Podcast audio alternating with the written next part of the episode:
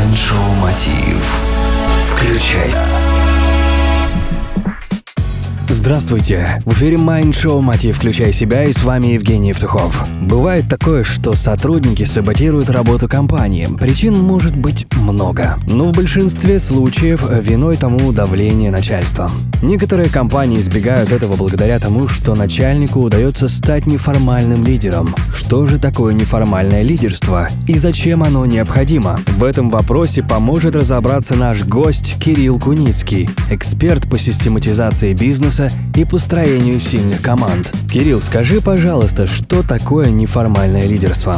Многие собственники бизнеса э, при, применяют так называемый э, ресурсный подход в управлении командой. То есть, когда они считают, что э, человек, который, которого он взял на работу, это его ресурс достижения целей.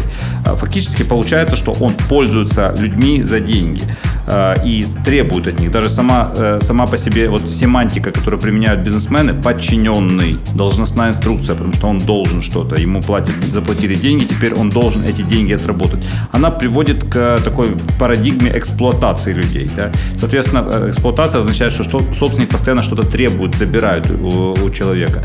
И э, сила действия, как говорил Ньютон, э, равняется силе противодействия. У сотрудника рождается встречная, противо, встречный такой эффект, когда он противостоит, э, входит в оппозицию с руководителем компании.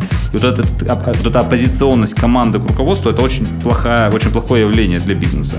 Собственнику очень важно быть на одной волне с сотрудником. Очень важно, чтобы сотрудники его э, слышали, были с ним в одной команде, в одной лодке. И вот как раз здесь важно применять неформальное лидерство. Неформальное лидерство – это э, управление э, с позиции, э, когда собственник понимает, что э, не сотрудник является его ресурсом, потому что именно сотрудник делает основную работу. И задача собственником стать ресурсом для сотрудника, то есть поддерживать его, управлять э, своим сотрудником с пози- не с позиции власти, а с позиции авторитета.